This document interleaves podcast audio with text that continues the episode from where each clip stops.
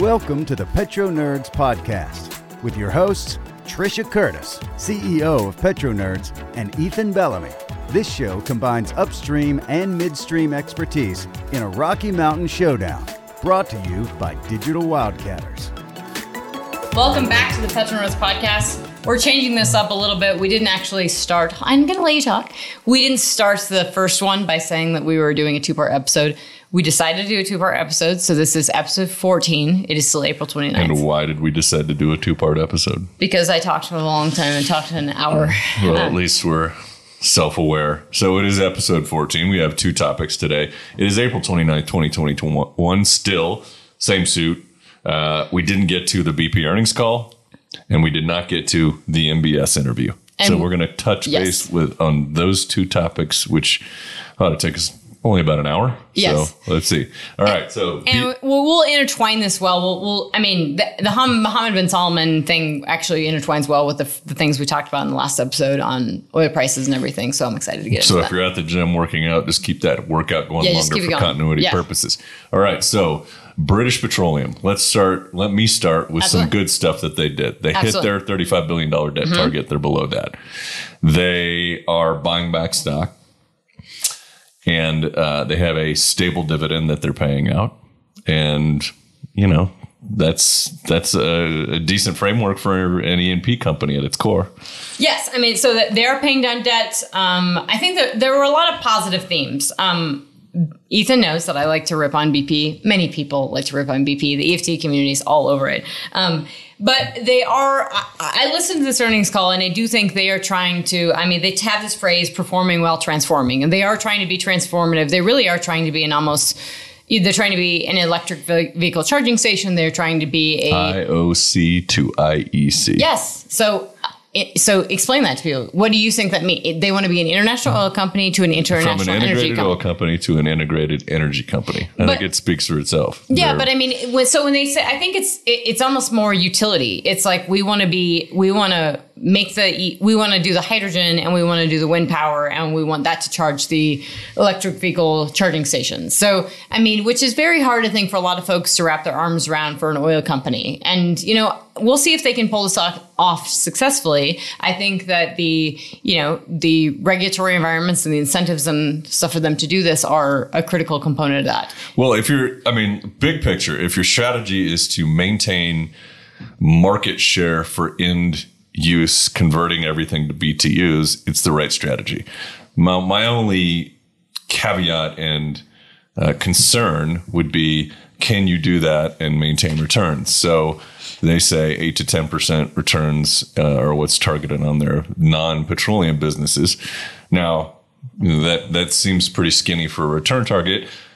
And maybe they won't be able to achieve it. But on the other hand, it's not paying $100,000 an acre, It's true. Yeah. So I mean, which and lighting money on fire, which is a lot of what we saw here in the US. Absolutely. So there I'm could not- be worse strategies. uh, t- totally true. And Good. I would say some main themes. So the main themes I pulled out of this, and this is an hour and like 42 minute call. Um, they talk about they have paid down a lot of debt. They have paid that down faster. And you got to remember that they did this sort of transformative strategy that they only outlined last fall. Um, so when they get criticized, and I'll talk about that short, they, they did get quite a bit of flack toward the end of their call on their wind stuff. And we talked about in the previous earnings call, they got quite a bit of flack for um, wind in terms of the returns because they haven't broken out exactly how much and when. And I think they said in their last earnings call that basically they were going to see start to see returns for wind in 2030. And so this was a little bit different in some of the criticism they were getting actually for offshore leases within the UK. Um, but the point was is that they're they're they're building upon the strategy of transforming the company.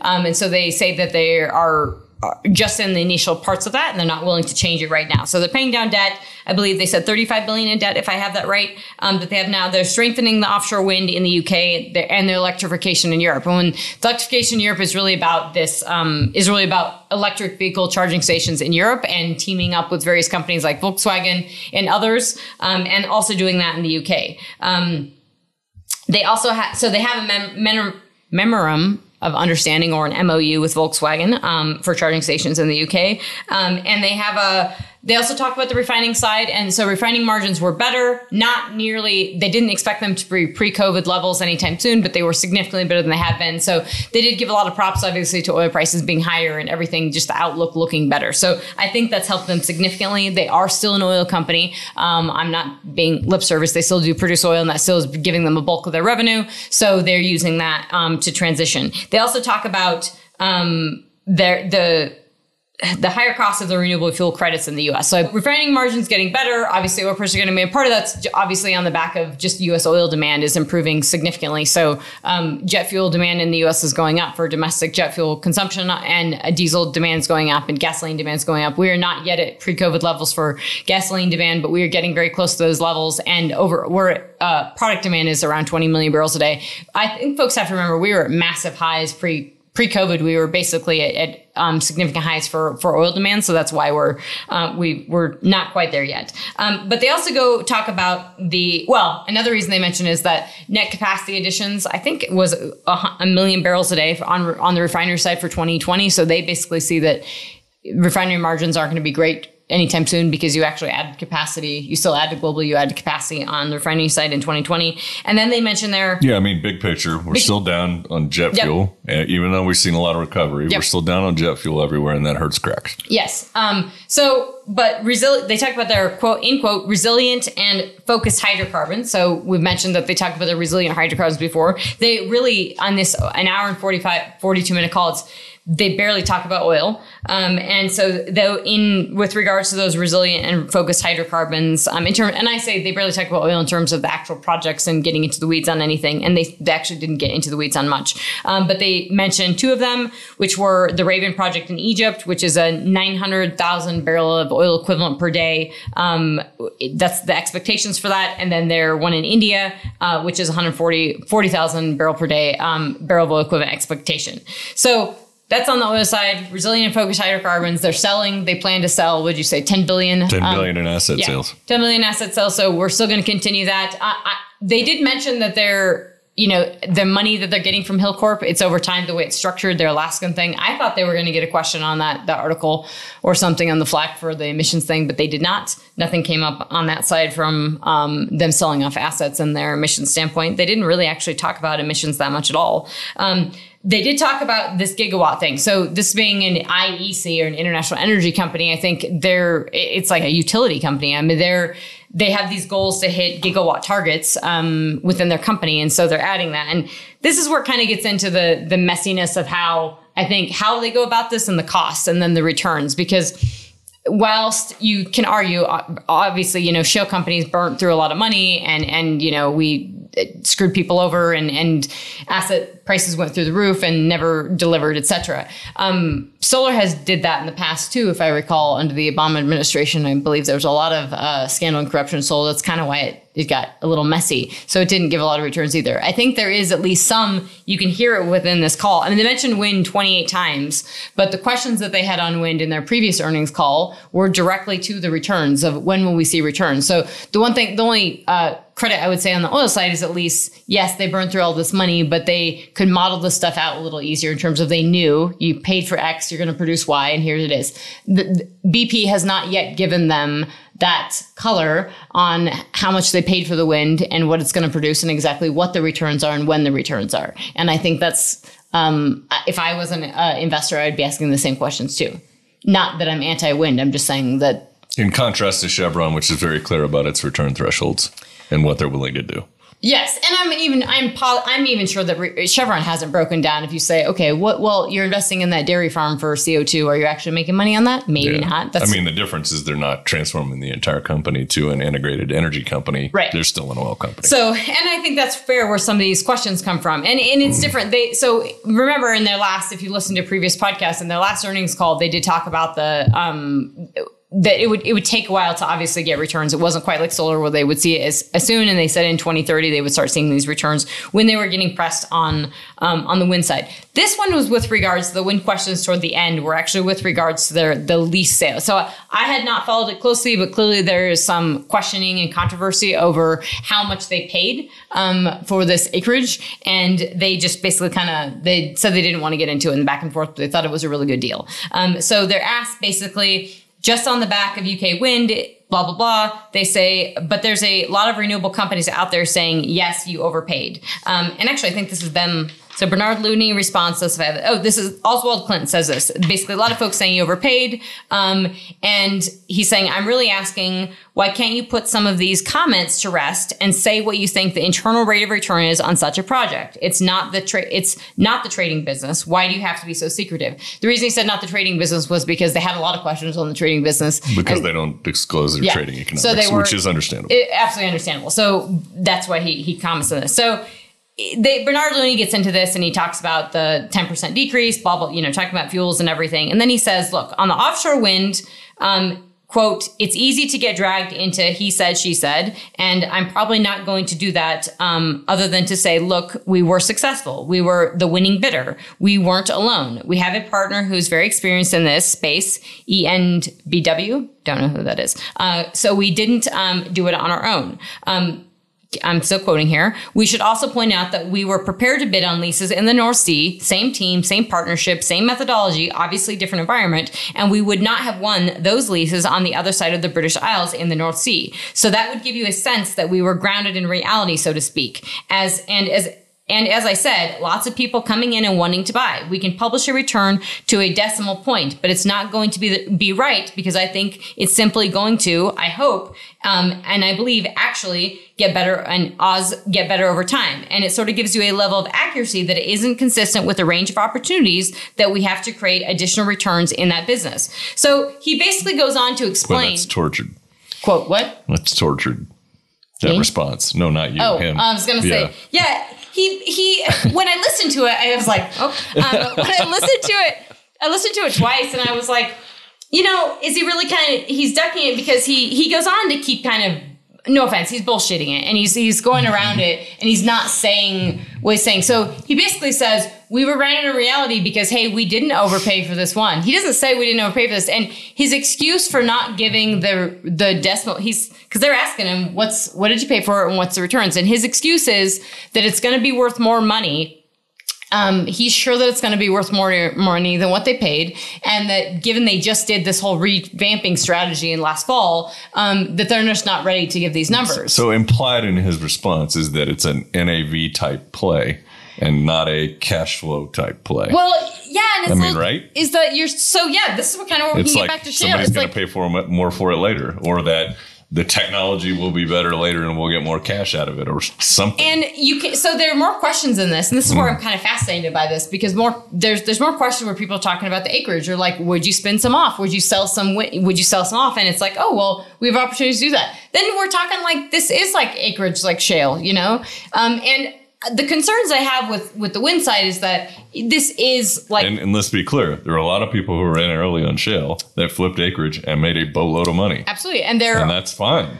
ap- There's nothing wrong with that. Right. Um, there are a lot of people that were in early on offshore wind and have flipped acreage and made a lot of money too. Mm-hmm. Um, and BP and Equinor came in and bought some of this offshore acreage here in the U.S. Um, look, every time you wait, you know the multiples get higher. And obviously, with Biden, when the day Biden's elected, and everything everything starts going bananas again because everyone knew he was going to have all these subsidies, and then these these um, executive orders, which explicitly talk about offshore wind and promoting offshore wind, I mean, he has single handedly, at least in the US, helped bid up acreage prices. So that is directly underpinned. I mean, different than shale. Shale was hype and shale was people going in. It was not underpinned by someone saying, unleash the tax necessarily. Didn't quite have the same government.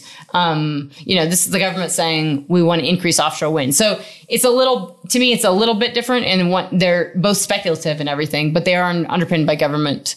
Um, incentives and subsidies, and obviously in offshore renewable energy credits and everything in offshore. Well, you're always putting me in the position of having to be the devil's That's advocate because we agree on stuff. But I will point out that whatever you think about ethanol, it's been a good business for a lot of people for a long time because it is a fully government mandated business. And it's not going anywhere because Iowa, the presidential um, candidates must go through Iowa, and so that their uh, corn policy dictates U.S. policy overall.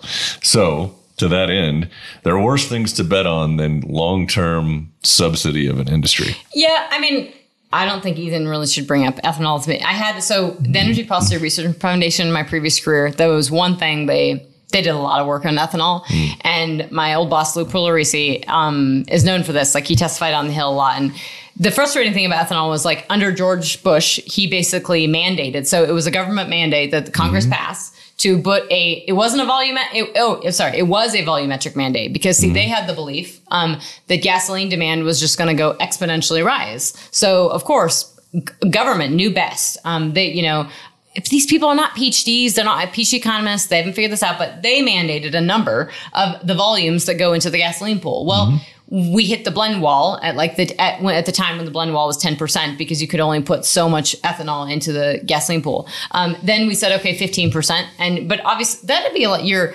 your auto industry had to comply with that for um, look at your sticker when you fuel up your vehicle. It says guaranteed for e15 older vehicles don't have it. And then i believe um, i think it was it was trump who basically expanded that too. I mean he leaned in everybody leans into to um, the farmers. You know they have to. I mean they're, they're a big lobbying group and so you lean as farm but the point is is that the Congress thought the gasoline demand would exponentially grow, and they always had to back every every year. They they had to have um, they had to back out of this thing because they never had the volumetric requirements could never be hit, um, and we kept getting pushed up against this blend wall. So the point is, when when government is mandating and putting numbers on energy use, it doesn't always work like that in reality. So when we're thinking about that, of like we have to hit X number of gigawatts of wind and X number of gigawatts of solar, I mean, it, I'm just I'm just saying it doesn't always work like that in reality, and you it, it can cause sticky. Um, well, if you if you, I mean, there's a question of what policy should be and what is actually going to happen, and if the government mandates certain market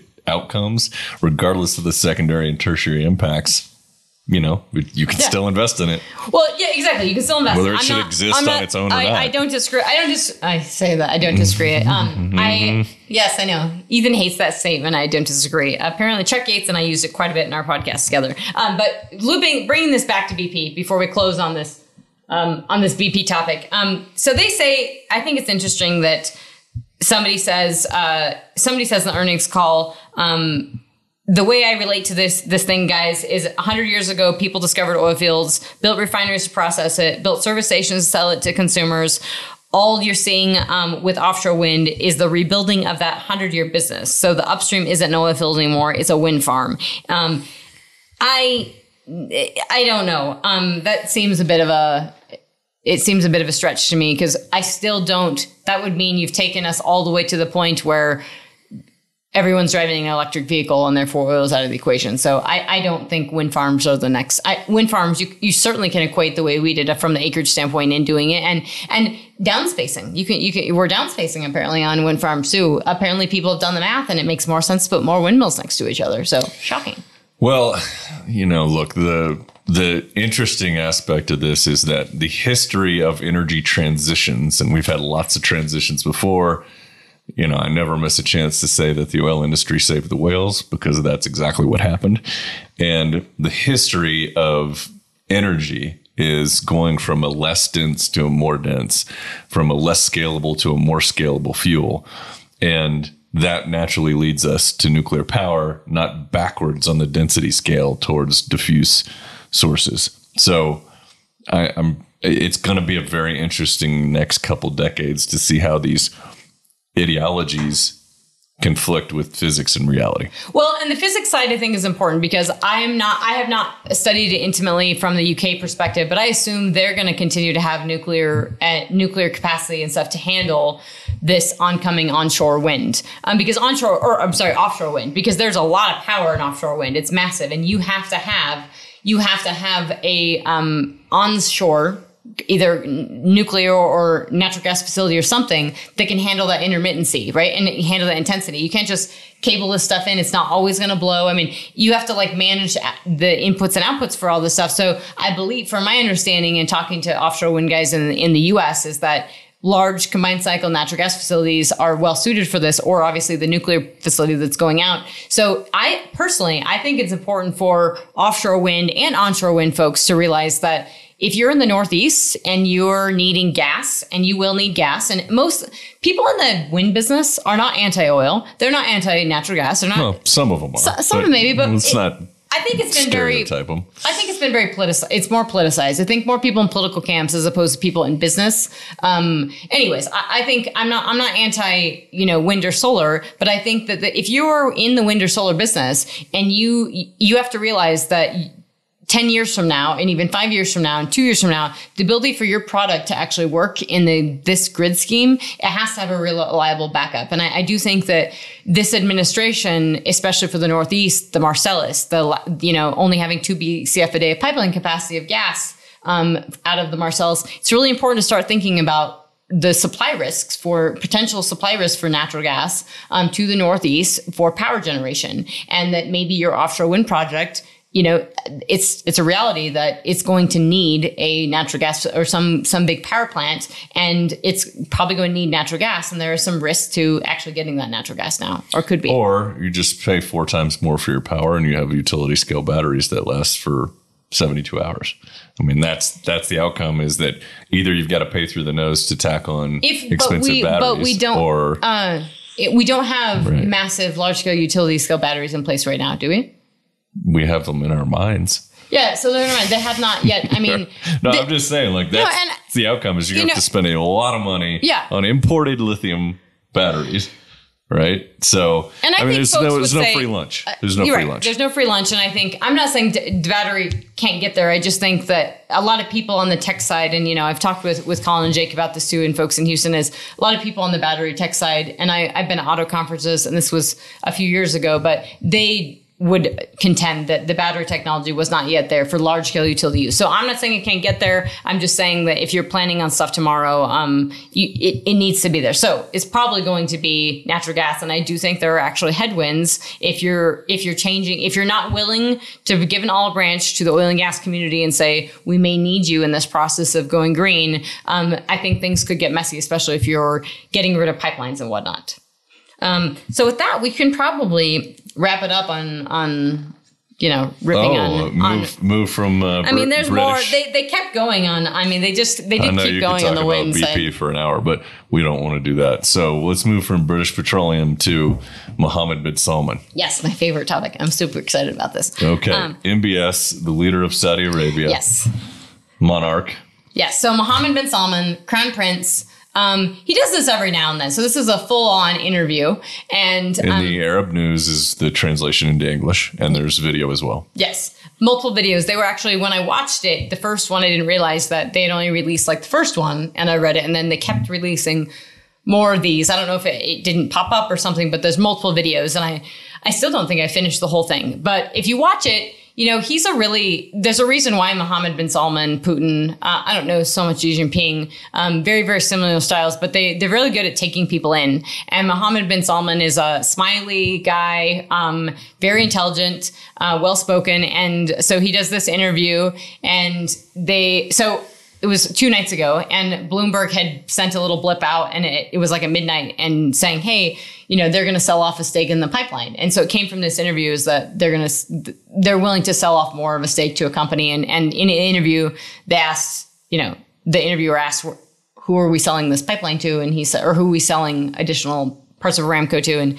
and he says I can't disclose that, blah blah blah. Um, and it's probably a Chinese company, uh, or we're assuming it's a Chinese company. But the point is, this is a really long, this is a really long interview. They talk about everything. Um, they talk about everything under the sun, from housing in Riyadh, um, housing overall in the country, um, really the, how far he's come in the 2030 vision, because he's five years into the 2030 vision. And I have to say, if you've we reference these books, but if you've read the book Muhammad bin Sal- MBS or Blood and Oil, you have a very different, and you've done a decent amount of research on this guy. You have a very different perspective of this. You would have a very different perspective of this interview um, than I think most people just listening. Well, my thought was, did he order an assassination before or after giving the interview? I mean, well, the guy was like, you heard when he opened the opened the interview. He's like, "Oh, thank you so much for. Oh no, you're one of the best journalists. You're one of the best interviewers." I'm like, okay, just as long as you don't cross him, or you can't, you can't, you can't actually cross Sure. him or go against him as a journalist, or you'll get in trouble. So of course, it can't be a really critical interview. And even he, you can even tell the guy was just like, okay, well, what about this question? You know. And I'm sure they uh, there's probably some obviously editing and everything that went into that. It was a lengthy interview. Mohammed bin Salman is known for talking at length. Like he can go on for literally he's known for holding meetings in like two in the morning and he can go on for hours talking. Um, so he could actually we probably could go toe to toe in terms of, of bantering on about things. Um, but some of the big takeaways, some things that really stuck out was his talking about oil um, and you know, he is actually on the record, and I want to say this before we get into this. He's on the record in the book Mohammed bin Sal or the MBS. I think there was a quote in there that he had said early in his career that he had said Saudi Arabia wouldn't technically need oil by 2020.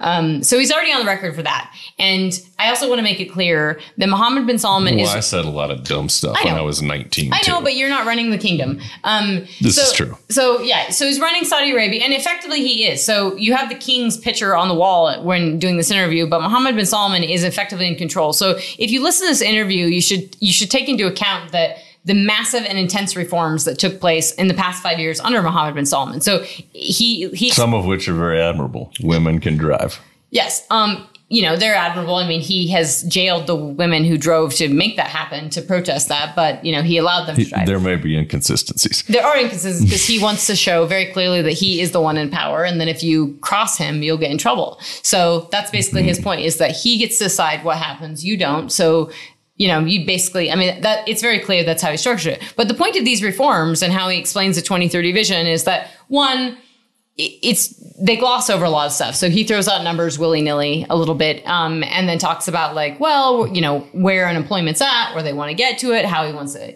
increase the jobs, and the interviewer can't ask super hard questions of like, well, how are you going to make those better jobs? Uh, I mean, you can't ask that hard question because that would be hard because you know I don't know. So the one that really got me, he didn't follow up and say, so wait, wait, you're saying that I know, I know, uh, the U.S. production's going to 0 getting, in ten years. This is the this is the, this is the best one, and we're going to bring this in context of of the previous the podcast we just recorded on oil demand and oil prices. But so he's asking him. Um, uh, he's obviously going to ask him about oil prices, and I want to find this perfectly because he's okay. So he says the the question by the interviewer is, um, this is the idea, Your Highness, that I, I would like you to simplify to me. How can you we proceed to follow these steps? The public investment fund will enable us to do without oil. So in, in context of this, they're talking about the public investment fund. They're talking about all the money that they've invested in in the public investment fund and how this is new, right? That that that previous in the previous five years they hadn't started this public investment fund. So he's been taking hundreds of billions of riyals and investing in the public investment fund. They're buying sports teams and everything. And the point is that they're diversifying their economy through this. They're using oil money to do but they're diversifying through this. And they're, they're to for all intents and purposes, it is a diversification strategy.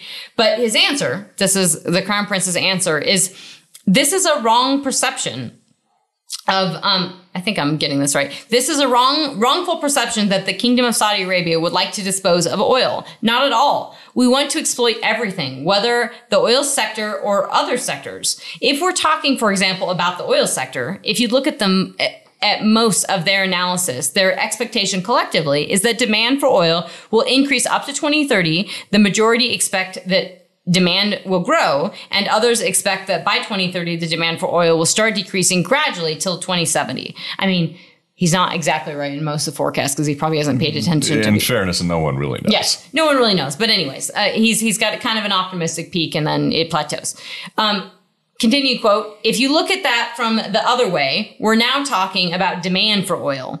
If we're talking about um, other, other, if we're talking about the others in terms of the supply, you find that the supply is more, is, is lost more quickly or declines more quickly than reduced demand for oil. So this is where it gets into, um, basically he's saying that's demand but really it's about supply. So if demand is going to do that then it's only about the supply. And he doesn't get followed up questions on this. So listen to this carefully. The us the us for example, will not be an oil producing country in 10 years. Today, it produces like 10 million barrels. Barrels. After 10 years, it will barely produce 2 million barrels. In China, they're producing 4 million barrels. In 2030, it will reach zero barrels or very insignificant. Russia. I can't believe he threw in Russia. I thought he was going to stop here. I thought there's not a first chance in hell he's going to say Russia, but no, he does. I, and I'm, I'm like Googling, did Novak say something after this? Like, how could this not stir shit in Russia? Russia, quote, is producing 11 million, 11 million barrels after 19 or 20 years. It will only produce 1 million barrels or less barrels. So the supply is declining much quicker than the decline of demand for oil, and the demand will increase as expected, but the supply will reduce gradually. Will be reduced gradually after five year after five years. So he's just accelerated from 10. Um, quote again, inside in Saudi later on the future it will be it will increase its production to cover the need for oil. So this is quite a promising part. Of course it's promising. Um, That's amazing if all your competitors stop Uh, producing. but we, we should not rely on it. The other thing that's related to the oil sector you know we go to the downstream profitability increases. So i'll get back to this downstream piece but just this is pretty remarkable is that one this wasn't all over everywhere. This should have been kind of all over everywhere that he's saying this but he's known for saying some stuff that's a little bit wonky but the guys on twitter were funny because this it was like this would be i think you tweeted and it was like what we're declining a million barrels per day per year like it's I mean, I guess if we found fusion, that could happen. Well, it doesn't. There's no. There's no context to it. So when he says ten Yeah, years and then he I- I says, know. then he says five I mean, I, years. I almost wonder if the translation is wrong or something. Um, I mean, maybe he's talking about decline rates, but anyway, when I saw that, I was like, "This is bonkers." I don't think the trend because I, I well I actually watched it and listened wa- looked at the translation and then I read it again. I don't think that it could be too off because Yeah. he, he's talking he started it with talking about supply and demand and then saying they're going to be able to meet the supply. So it, it's it's something to I think people need to people need to understand in context that Saudi Arabia is not going to stop producing crude oil. Well, the, I mean, Russia will never stop producing crude No. oil because it's.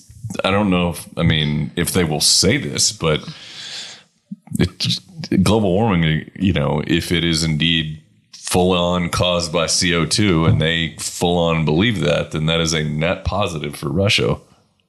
I mean, in terms mean, of the Arctic melting, Yeah, I mean, they want Arctic passage, and they want. I mean, it's cold. they've already started. So I don't know if many people, but the, Russia's already started in the with Yeah. some of the Arctic melting. They already have now a they can take LNG and they're going they're investing us and they're going to continue. Not I don't think it's so they'll produce every barrel they can. yeah. So they're u- they're using the Arctic melting to be able to sell send LNG directly from from the Arctic down into Asia, which makes perfect sense for them. Um, and it gives them as the Arctic melts, it gives them more uh, full year transportation. It changes the the sea lanes Yeah. communication and gives so. But not just that. I mean, just the the whole continent. I mean, they they have a lot of very cold territory. So Well, yeah, and I mean, but it, this, I mean, this this whole thing of um him saying this, you know, for for Mohammed bin Salman to say this, I think it's a little tricky because he does control, like he full on was the reason why we had the oil price war. So Russia obviously contributed, and they got into the spat, but it was Mohammed bin Salman who had a, you know.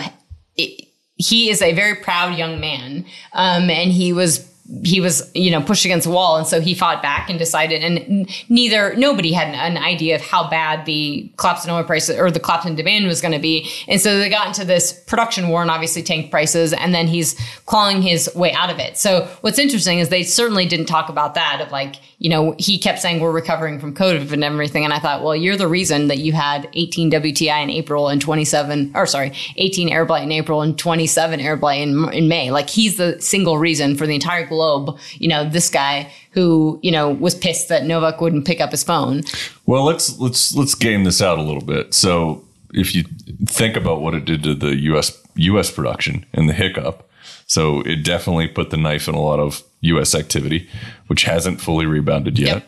and it's probably also um, shifted the ability or de- you know structurally deterred the ability certainly of in- investments on the debt side but there's a lot of public money that's that's out of the oil and gas space. I mean, you see that more from just uh, talking to hedge funds that don't have pods that were in, in traditional energy or have shifted to renewables or some of the mix has changed, but so a lot of long only funds are out. So you know, I mean, maybe for the long term, it was a good market share play. Yeah, but that wasn't how. So that's, I mean, maybe that's not the reason he did it, know, I'm but it certainly that's wasn't a zero for him. That's like assuming some you worked in in, in New York, some hot headed trader on Wall Street makes a short term bet, and then you're like, oh, they were really thinking about the long term. Bullshit. He Well, was. sure, but I'm you know, the like- consequence is still Yeah, real. but I mean that's not what was happening. So he didn't, and this is where this is where I think a lot of folks, and I, I, I at this the crawfish boil and, and last weekend at, at Chuck Yates' house and with with the wildcatter guys. I mean, I think it got on Twitter. I made a lot of bets on because people are very bullish on oil prices, and you can be bullish, but I, I do think the macro is this deep, deep understanding of how the Saudis think and how Russia thinks and everything is kind of missing,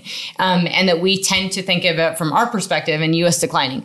I still think that so all that work, tanking oil prices to that low of levels and that much pain. And yes, we've recovered that, but they still have how many barrel how many barrels a day did they personally cut? How much do they have? How much does all of OPEC Plus having sitting on sidelines? And oh, by the way, how much did the US cut? We are 11, we were 13 million barrels a day. And if you go according to David Ramsden-Wood and Chuck Yates, we should have never been there in the first place. It was pie in the sky. It was ridiculous. So we're actually kind of at a level we should be. We're at 11 million barrels per day. We didn't lose it, it's not that much compared to what they took off. I mean, we've took off what less than the Saudis, and we're climbing back. So really, did they? What did they actually gain from a from a U.S. perspective? Gain in terms of we're not going to grow like crazy, um, but they personally didn't do this. I'm not, I, I just don't think that's the strategy behind this was that this was a Russian Saudi fight. Um, certainly, U.S. shale has brought them together. I do think they think about U.S. shale differently now. They think about it pretty poorly because they did not expect production to come back online. So OPEC has said that over and over that they're shocked that that production came back as quickly, and that is basic. That is, is we are turning production off, we are shutting it in, and we're bringing it back online. This is stuff. This is conventional. They should understand this that that would happen. So. I don't know if they thought that it was going to go like you would turn shut it off and you wouldn't bring it back. Like that makes no sense to me. So if prices had stayed at 35 for certain, you would have a lot of those wells would have stayed shut in, but prices gradually moved back up. And this is where I think people, they and other people might be making the mistake is thinking that not not just US oil, but it's like we tend to think about the Saudis and Russia and US and that's it. But you don't think other oil around the entire world wants to grow? People want to eke out a few more barrels at 64, 64 WTI, 67 Brent. Oh, and if we get to the higher levels of 70 and 80, of course it is. It's going to, people are going to increase production. well, And- if you're saying that price incentivizes new supply, I agree with you. Yes. So exactly. So I just I don't know if um that's where his statement is really wonky on like. I- mean, maybe he's taking it um, partly. I think they probably are taking the d- two million barrel day decline in the U.S. The um, the U.S. administration, are, you know, obviously not being favorable to oil and gas. That's very clear. I think that they've certainly interpreted that the Biden administration doesn't want to increase oil and gas production. Certainly isn't going to on federal land. So I think they're probably taking that as a you know, and and you have folks in DC who are basically saying, "Hey, that we're going to lose a million barrels a day from from federal land." So they could be taking it that way, but to say that we would just continue to decline like that would assume that. I mean, I mean, I think a lot of Does he believe that, or yeah, is it? I don't. I don't know. it seems very it, it- well. The fact that they didn't really get into it, I just think I, It almost seems a little Trumpian, it seems just um, just sort of thrown out there. Like throwing it out there. exactly, there wasn't a whole lot. Not a lot of thought behind it. Not a lot of thought behind it, exactly. And yeah, I, I think I, I've always known that they've used a lot of consultants, but I do think those books about him really illuminate the fact that how much they leaned on, you know, it was uh, Boston Consulting Group and McKinsey and how much they used them. And so even for the 2030 vision, you know, he would throw out wonky ideas. And when I say wonky, this is where I say really, when you listen to these interviews, you have to realize that this man in his, the city of Neom that he wanted to do and still wants to do is still working on it. You see clips of that on Bloomberg that I think they're a little bit heady in this. But anyways, they Neom is still they're progressing with the city, um, but he wants a wanted a fake moon. He wanted like. Uh, literally a fake moon. He wanted like fake dinosaurs. He wanted people to live hundreds and hundreds of years um, with different medical technologies. I mean, very, very sort of pie in the sky thinking. And then he would go have these um, consultants go work this stuff out for him and then come back with these PowerPoint presentations. Um, so I would just think this is probably something that he obviously he didn't question about in the interview. It didn't get super teased out. There were a lot of other questions that, that did come up in terms of, I mean, that just kind of point the. This is where I say we people don't think seriously enough about the fact that he is running the oil strategy and he may not know what he's doing because or that it's there's kind of some fiction because In contrast to Putin, who is, I mean, he's a dictator, but he's sharp. Uh, I think He so. gets it. I think uh, Putin told. I think Putin plays the people think he's he's you know this autistic like guy that doesn't. He's sharp as hell. I don't care if he's he's leaning into whatever he plays that card as much like you think I'm stupid and then he goes and whacks you in the face. I mean like he's he's game on all the time. Um, and he does have a similar style, and though that all three of them have a very similar leadership style. That's why I kind of question like how people could totally get the China thing wrong is because we've had templates of this before. You know, it's not like we didn't have a Putin template to tell you like if you had a similar leadership style in China and you knew where China was going. So it's that's a little BS to be like, well, we just didn't know. Um, you did. Like we, we kind of actually knew what it would look like. But for Mohammed bin Salman, he is young. Like this is the the scary thing about him is that he could be in office. I mean, he's going to be ruling forever, and he Could be changed. another 50 years. Yeah, and he changed the whole organization structure. He's changed everything. He's gotten rid of his opposition. He's worked very creatively and craftily to change the whole organizational structure. And through this interview, you'll hear it where he's like, "Well, we used to do it this way, but we changed the structure of it." Yes, he did change the structure of everything to where he's in control of it now. But he talks about things like, "Oh, you know, we're going to increase the population of Riyadh and we're going to increase the jobs in Riyadh." If you've been to Riyadh and he talks about how it's one of the best cities in the world, how it has less traffic, then I mean, some things are just ridiculous. Like he compares it to London and, and New York and stuff and says that if it was London, New York, that have way more traffic, but they have great traffic controls. Like if you've been there, um, it's just not you're not blown away. And I haven't been there since 2017, but you're just not blown away. Like the fan, it's not a super fancy city. It's fancy at the Ritz Carlton. It's fancy at a couple of places, but you have to drive a long distance. And what you see on the road, you see lots of construction. And then you also like they don't have a. f- They may now, but they didn't then. You trucks go every night to fill up water on your house. So you literally have water tanks on the top of your house that fill it up with water.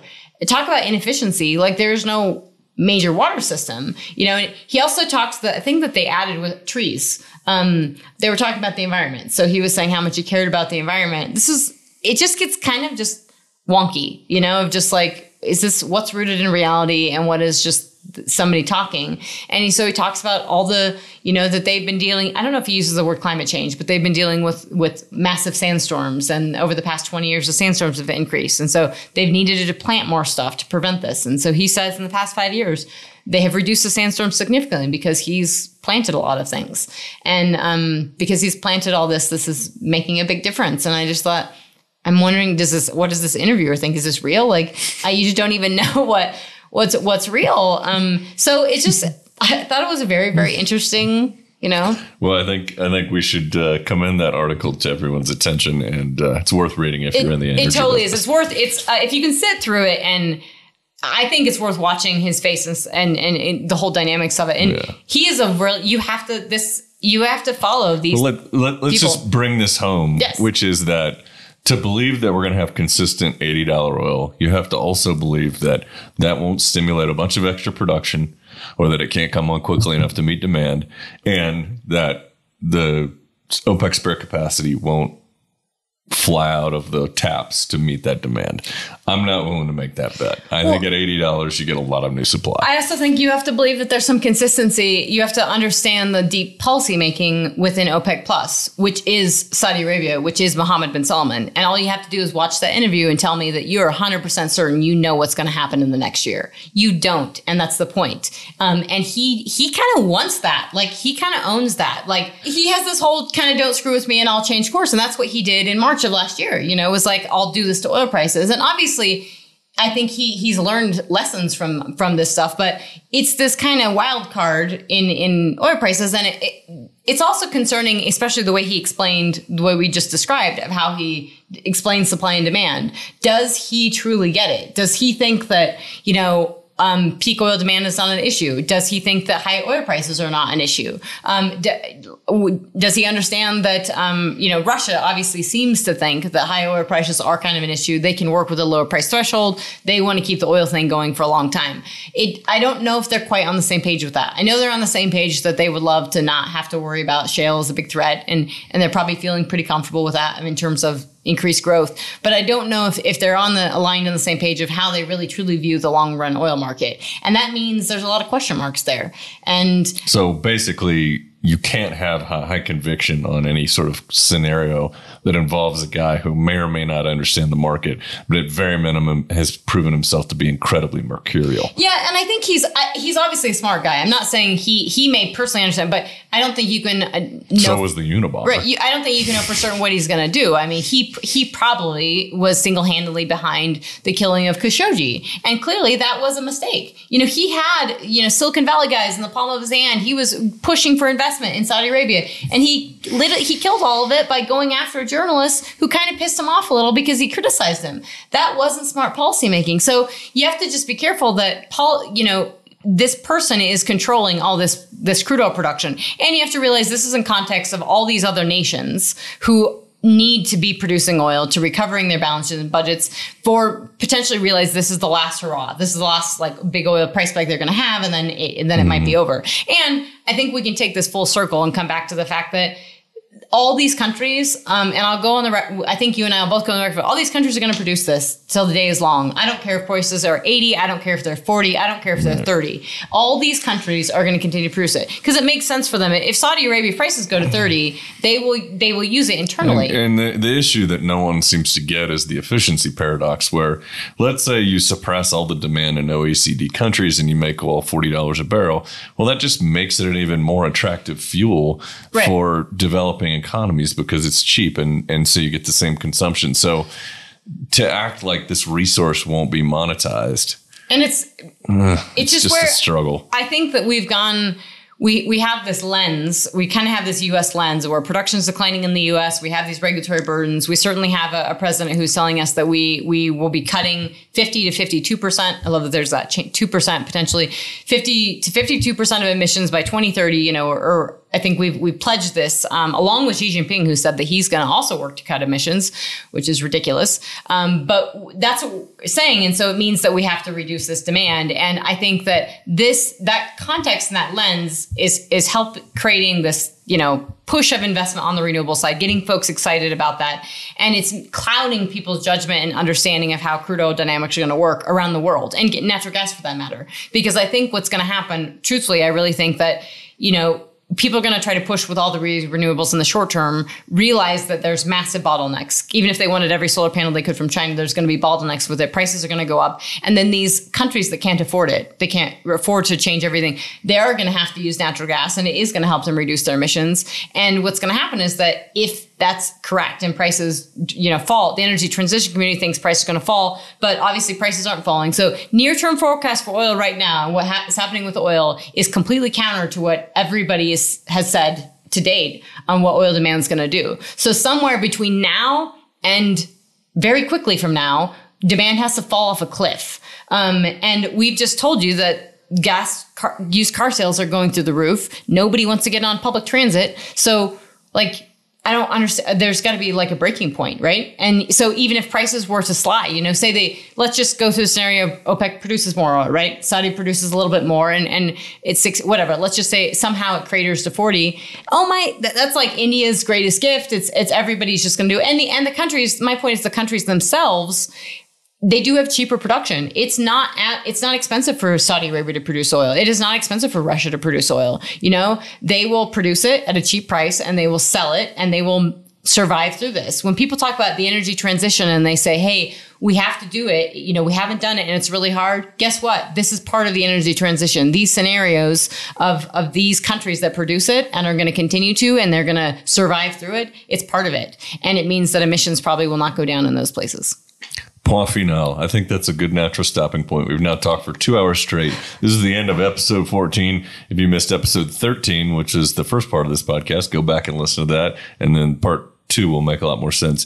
Anyway, we're going to wrap it up there. I am the co host, Ethan Bellamy. Thanks for joining us, Trisha Curtis. I'm your host, Trisha Curtis, CEO of Petronerds, and I, I just would like to add. She yeah, always has to have the last word. Well, I would love. Um, we want reviews, so I would really like reviews on on iTunes or No, whatever you it want good reviews. Oh, Let's good. be- yeah, but if you're gonna if you're gonna give one star, at least tell me what sucks about it. You know, So that's fine. I'm, I'm game for constructive criticism, but reviews are great. Chuck Yates always wants to down downloads would be nice. We did do, and Ethan wasn't a part of it, so I'm sad about that. But the the interview with Hylian with with Lewis Baltimore is crushing it um, on YouTube. All I care about that is that it beats out um, Colin and Roberts on with their the thing, the Diamondback CFO. That's all I care about is, Mm. is beating them on that. So, um, but we're looking. Not that we don't like Diamondback. Just no, so I love, love about Diamondback. that. I just want to beat Colin and Roberts. So um, competitive in that space. So, anyways, uh, thank you so much for listening. Really appreciate it. And yes, uh, would love downloads and reviews. So, and tell your friends and family.